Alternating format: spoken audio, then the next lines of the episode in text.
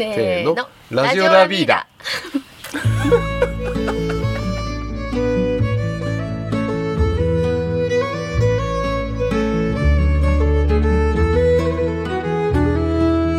皆さんこんにちは。始まりました。ラジオラビーダ。26回目となる今回は家具を買う時の優先順位についてと題してお送りします。番組のナビゲーションは三春に帰省中の渡部家の長女渡部真理子ですお久しぶりです。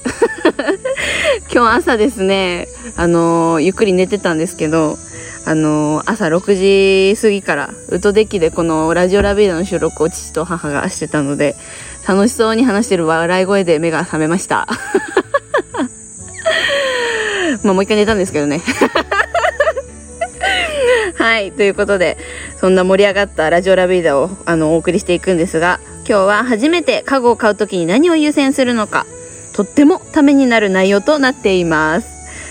あの今朝ですねセミの声が負けないぐらい賑やかなトークをあの繰り返あの繰り広げてたのでそちらも楽しみながら冷たい飲み物でも飲みながらゆっくりお楽しみください。それではどうぞ。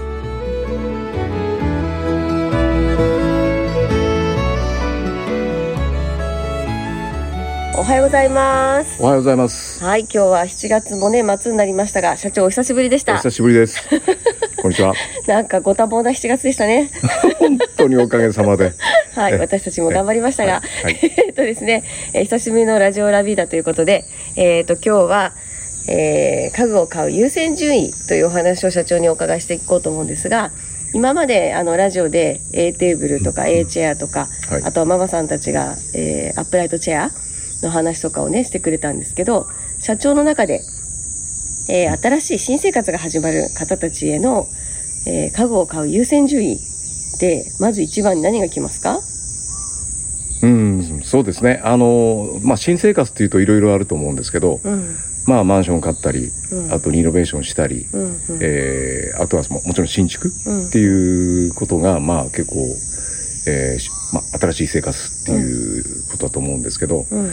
まああのラビーダとにかくいつもあの食卓っていうか、うん。その、まあ、土台にある、まあ、家族の団らんっうん。ていうことでリビングダイニングにまず、えー、軸心っていうことで土台を作るためのテーブルっていうのはよくお勧めするんですけどうちではね。うちではね、うんえーただ一般的にうん。うんちょっとよくその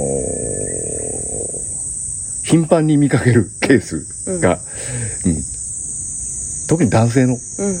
あの方うん。たちが犯すやっぱりその、まあ、これ失敗ではないんですけど、うん。考えから見たらちょっとももったいないなっていううん。そのことが起きるのはどうもソファーのことを最初に決めちゃう方がソファーを。ソファーを。特に、うん。えーお父さんたち、お父さんたちが。うん、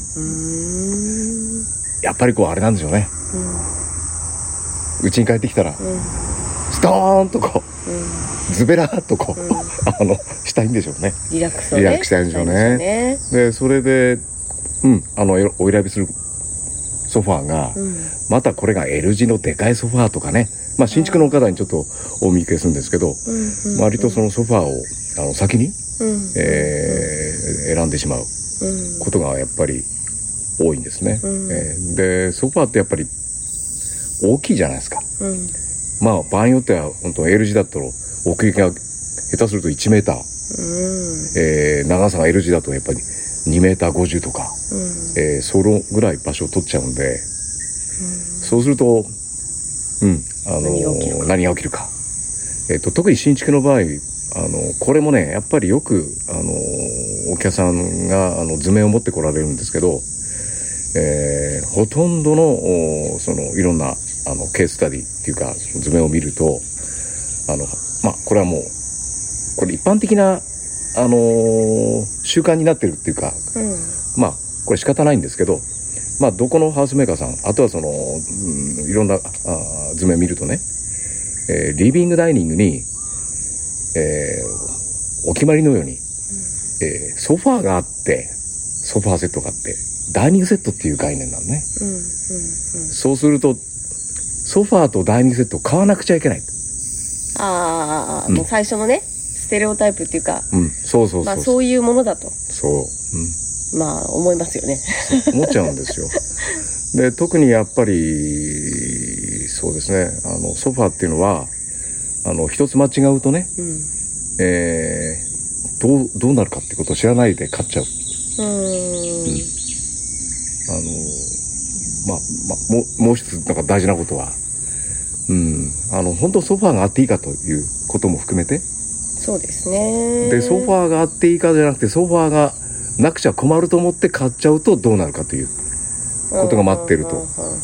ね。よくだからあの今回家具と暮らしの学校が7月から始まって、はいはい。でそれの事前相談とかをねいろんな方に受けるともうやっぱりそのフォルムとか色とかなんかそれに惚れてソファーを買っちゃったと、はい。新婚時代に一番最初に。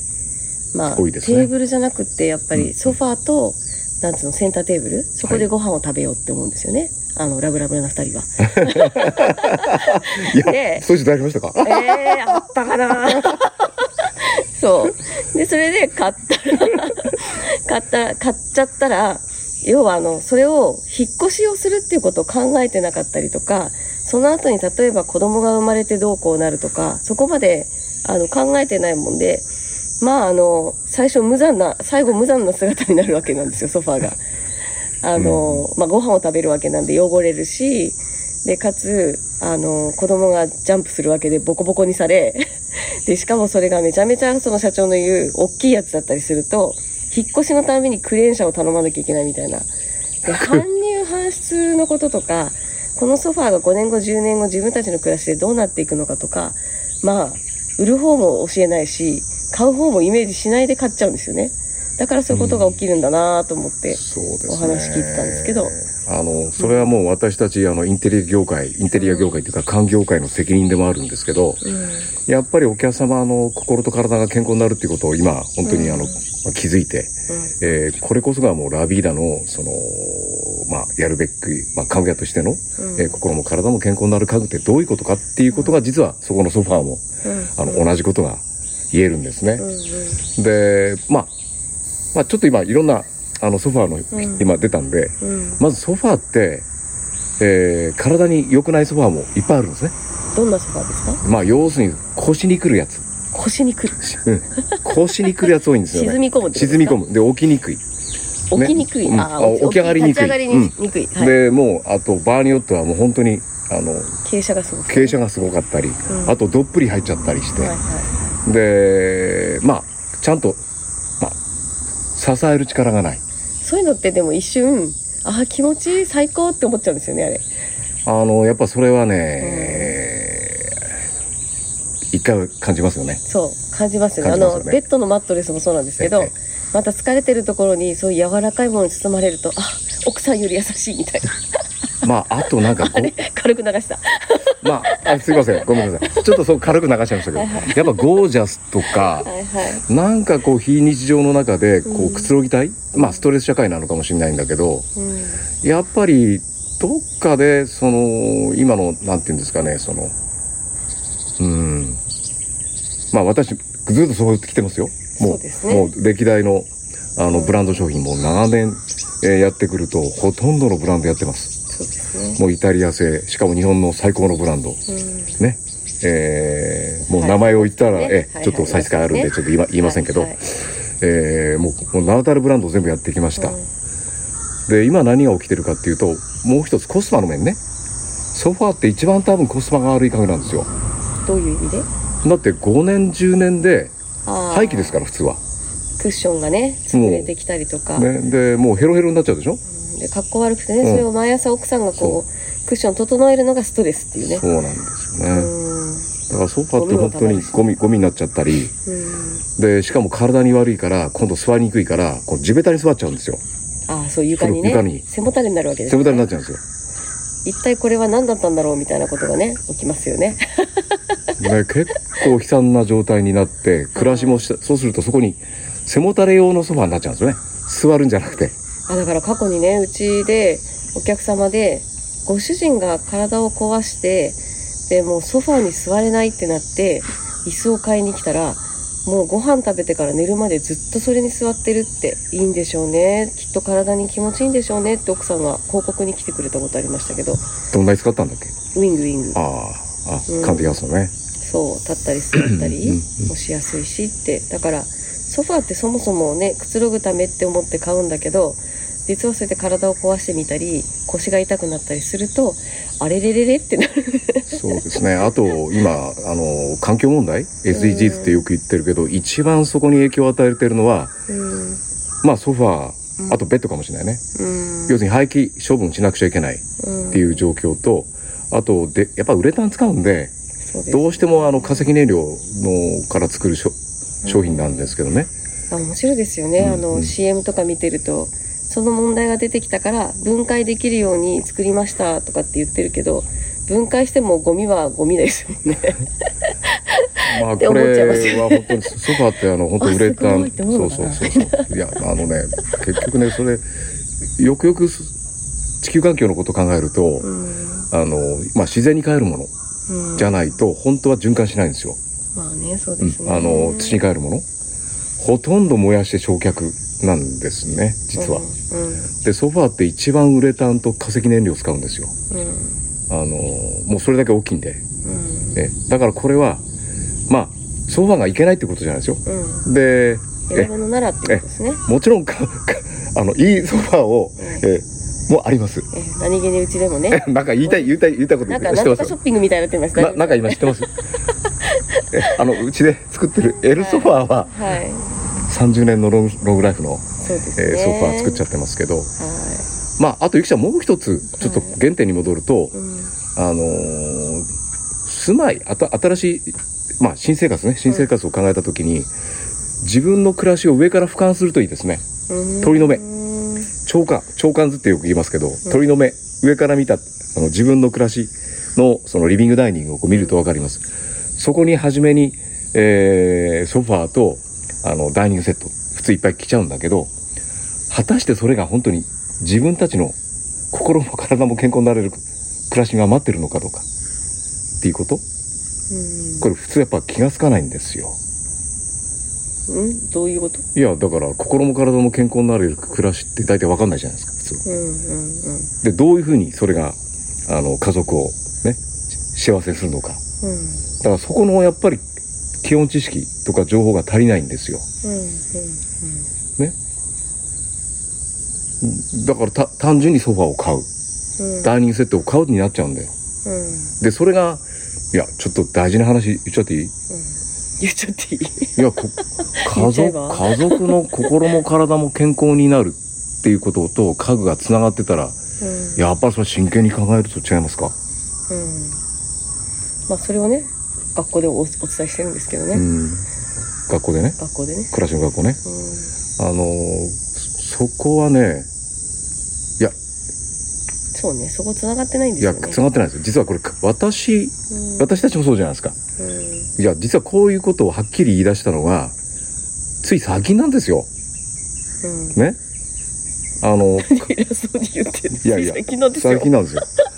い。やだから結局あのそういうことをその本当全家具屋さんが言うべきになったら世の中の家具屋さん本当にお客さんの幸せをサポートするあの暮らしを本当の意味であの健康な暮らしをサポートするっていう本来の家具屋の仕事ってそういううんことに気がついたわけですよね。いやーだからさ、うん本当あのお家ってまあ仕事して帰ってきてえっ、と英気を養ってまた次の日に出ていくためのこうなんつうのエネチャージする場所なんですよねでそこで使う道具って当然やっぱりあのなんだろうエネルギーがチャージされるものであった方がいいじゃないですかだから例えばだけどそうだなまああの先日ですねあの某有名なところに行ってきたんですけどなんかこれ食卓で使わないよねって椅子があったりとかするわけですよ。まあ、いわゆるこう傾斜がね結構あるダイニングチェアだったりすると食べる時に一回一回こう前に出なきゃいけない。なんかそういうこととかこれをどういうシチュエーションで使うのかっていうことを考えないで結構本当に形だけで買っちゃう人多いんだなーって改めてまた外に行くと感じたりして。うん、あのちょっと今総括になっちゃうかもしれないけど今の流れとしてね、でソファーの話。うん、あとダイニングセットの話を今一番最初にしましたけど、うんあのそもそもそこが、うん。その自分と家族と、えーそれがもう全部心と体うん。のあの幸せにつながってくると。うん。いうことを前提にした時に全く違った考え方になります。選び方もね。選び方だってそれ全部自分の体腰痛にならない。例えばソファーの話もそうだし、うんうん。でそれは投資してゴミになるうん。とかね。でお金もね。お金と体にこれ関係するんですよ。うんこれもったいないでしょと。ででそこで真打ち登場ね、うん。これラビーダ出てくるわけでしょあ真打ちなん真打ちですね真打ち。いやようやっと真打ちになったんだよこれ。なるほど。うん。い今まではね、うん、正直言ってまだまだ小僧っ子かもしれないかったけど、まあ、意外と私も大人になったんでね。だいぶ時間かかりましただいぶ時間かかりねましたね。ちょっと熟成発酵するまでにちょっと時間かかりましたけど。まあ発酵まではいかないか。あのまあまあ買う屋として、まあ、今楽しいわけですよ、うん。なぜかっていうとそのも目的そのものがお客さんの幸せな顔とかずっとつつかあのつながる？いやつながったらやっぱこれ会社としてあありがたいんだよ。うん。あのずーっとつながるから、まあね。うん、でそういう話を聞きに来るわけじゃない。うん。あのラ今のラビダに。旬は何だみたいな。うん、もうなな何をラビダさんはどんな暮らしどんな、まあうん。眠り？うん。あのどんなソファうん。ー例えばどんなテーブル。どんな椅子を？うんラビダは私に勧めてくれるんだと、うん。そうですね、まあだから優先順位としては社長の中ではやっぱりテーブルと椅子。まあテーブルと椅子というか、うん。まああの暮らしを支えるまさに心と体の健康を支えるためのうん。一番大事な土台ですよね。うん。あのテーブルと椅子っていうか特に食卓。えーっとあとはそのそこがまあえーまあ友人が来たり、うん。お母さんたちが来たり知人友人が来たりとかサロンになったり、えーホームバーになったり、えーえーえまあそこが中心になるんですよ、うん。ですからそこにまず一つのその、まあ、たまたまりというか重心っていうかあの軸心をまあこれ軸の心と書いた方がいいですね。草冠に心と書くのが正しいし真の字らしいです。軸はねあの座標軸の軸なんですけど、うんまあいい字だなと。まあこれちょっと後で調べていただくと分かるんですけど、うんえーっとごごめん。ちょっとね、うん。ちょっと飛びますけど、うん。この軸心の話はね、うん。私受け売りでした。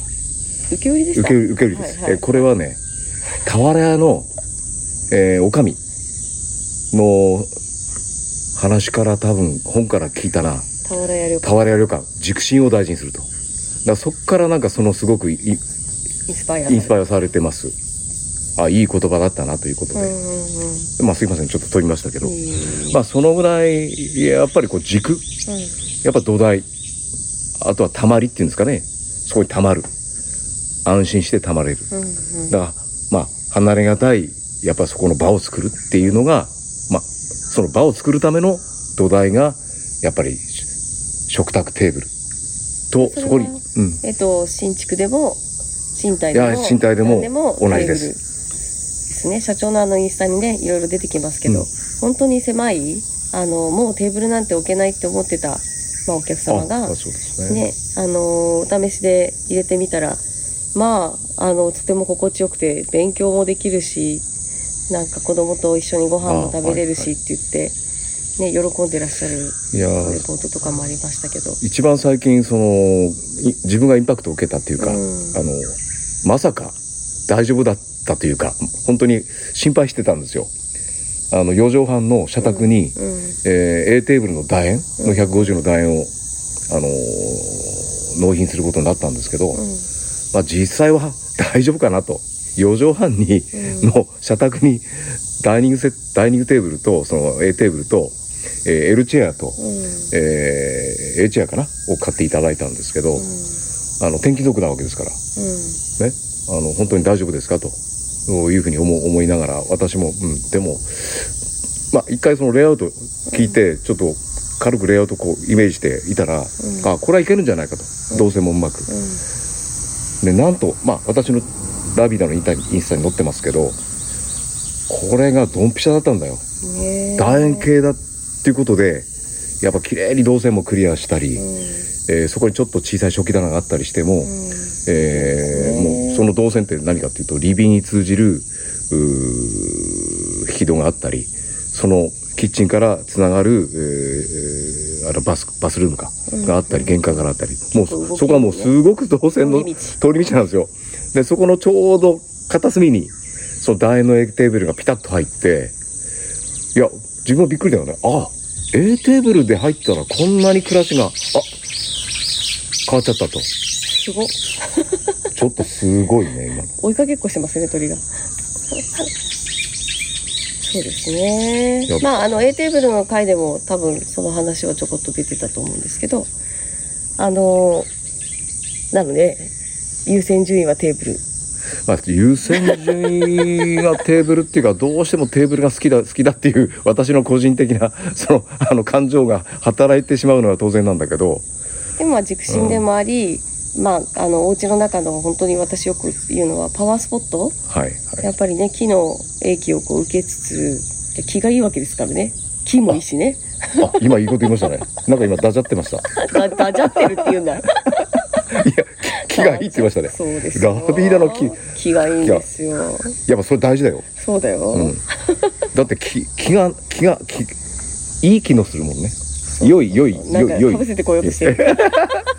だってそこそこはねやっぱりい癒しろ地っていうのかうん。やっぱすごく浄化される場所ではあったらすごくいいよね。そう。だからその1 4 5センチのあのテーブルを選んだお客様もやっぱり人生の転機でしっかり勉強がしたい。そういう場所が欲しい。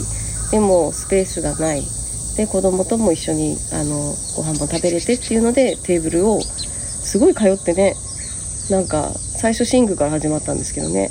ね寝具フルセット買ってもらってね社宅にね。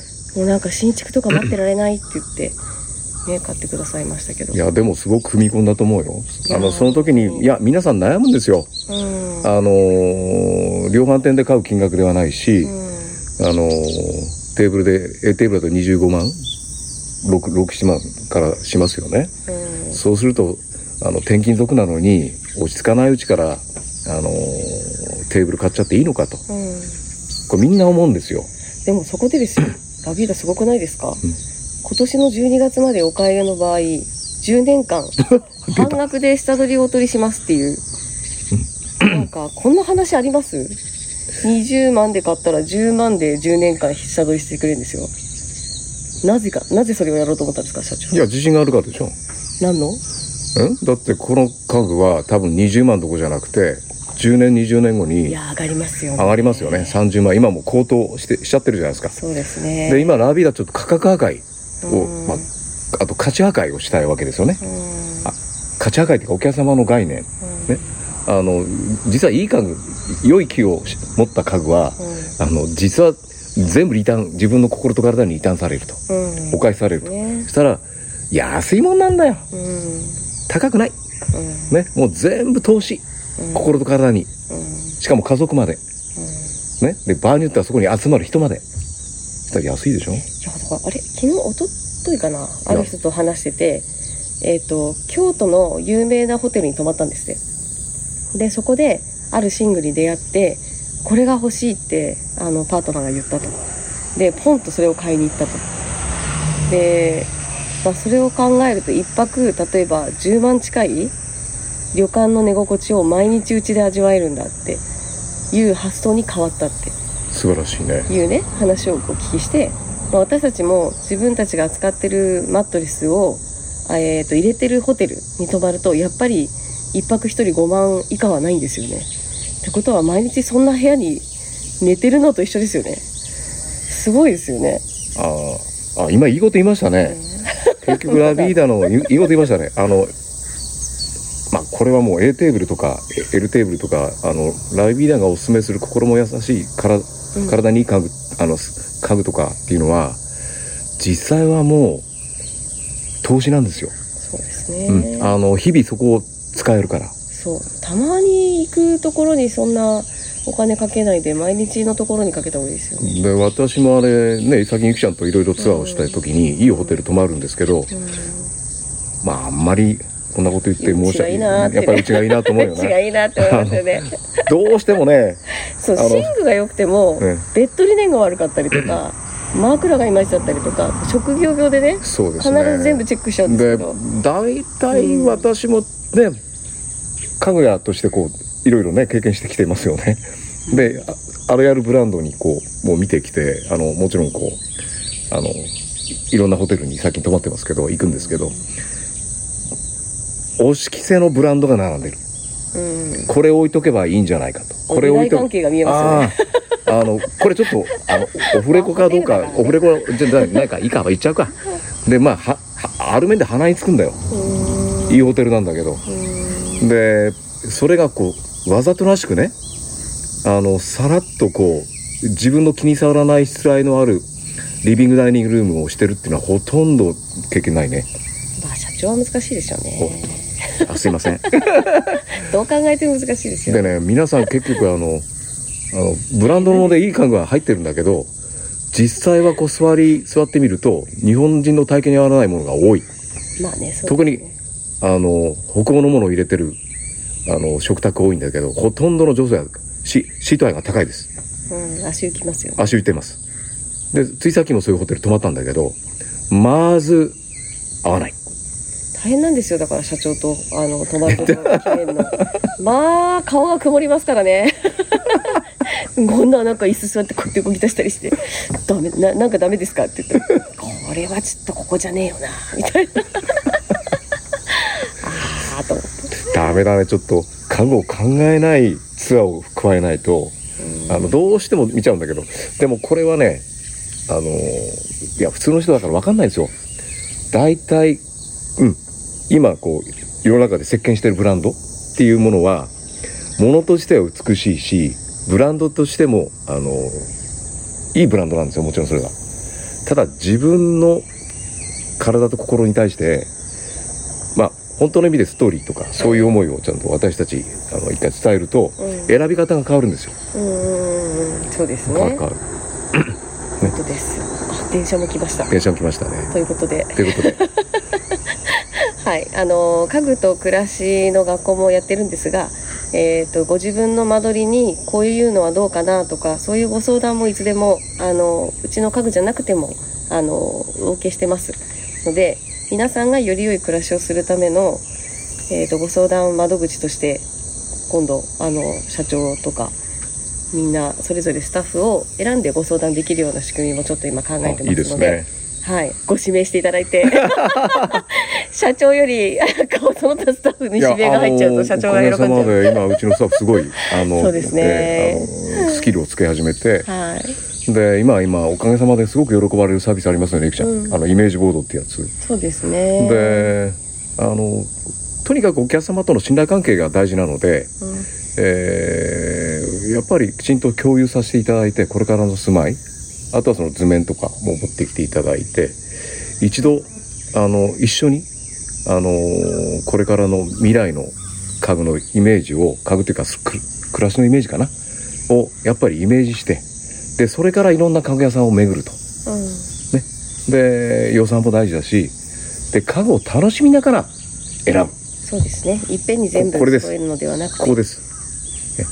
そうですね。そこが大事ですね。はいい。や大事ですね、はい、今日もあの賑やかな セミの声やら鳥の声やら賑やかな自宅のデッキでお送りしましたが、えっ、と8月ぐらいからあの民泊もちょっと始めようということで、まあ一度お会いしたりとかしたあの方限定になりますけれども、ぜひあのここの空間を楽しむ機会が宿泊でもありますし、あと朝ごはん会とかなんかそういったことでもやってますので、えー、みはるビーボのインスタもぜひあのチェックしてみてください。はい、今日も社長ありがとうございました。ありがとうございました。はあ、やっぱりここは別格なんだな。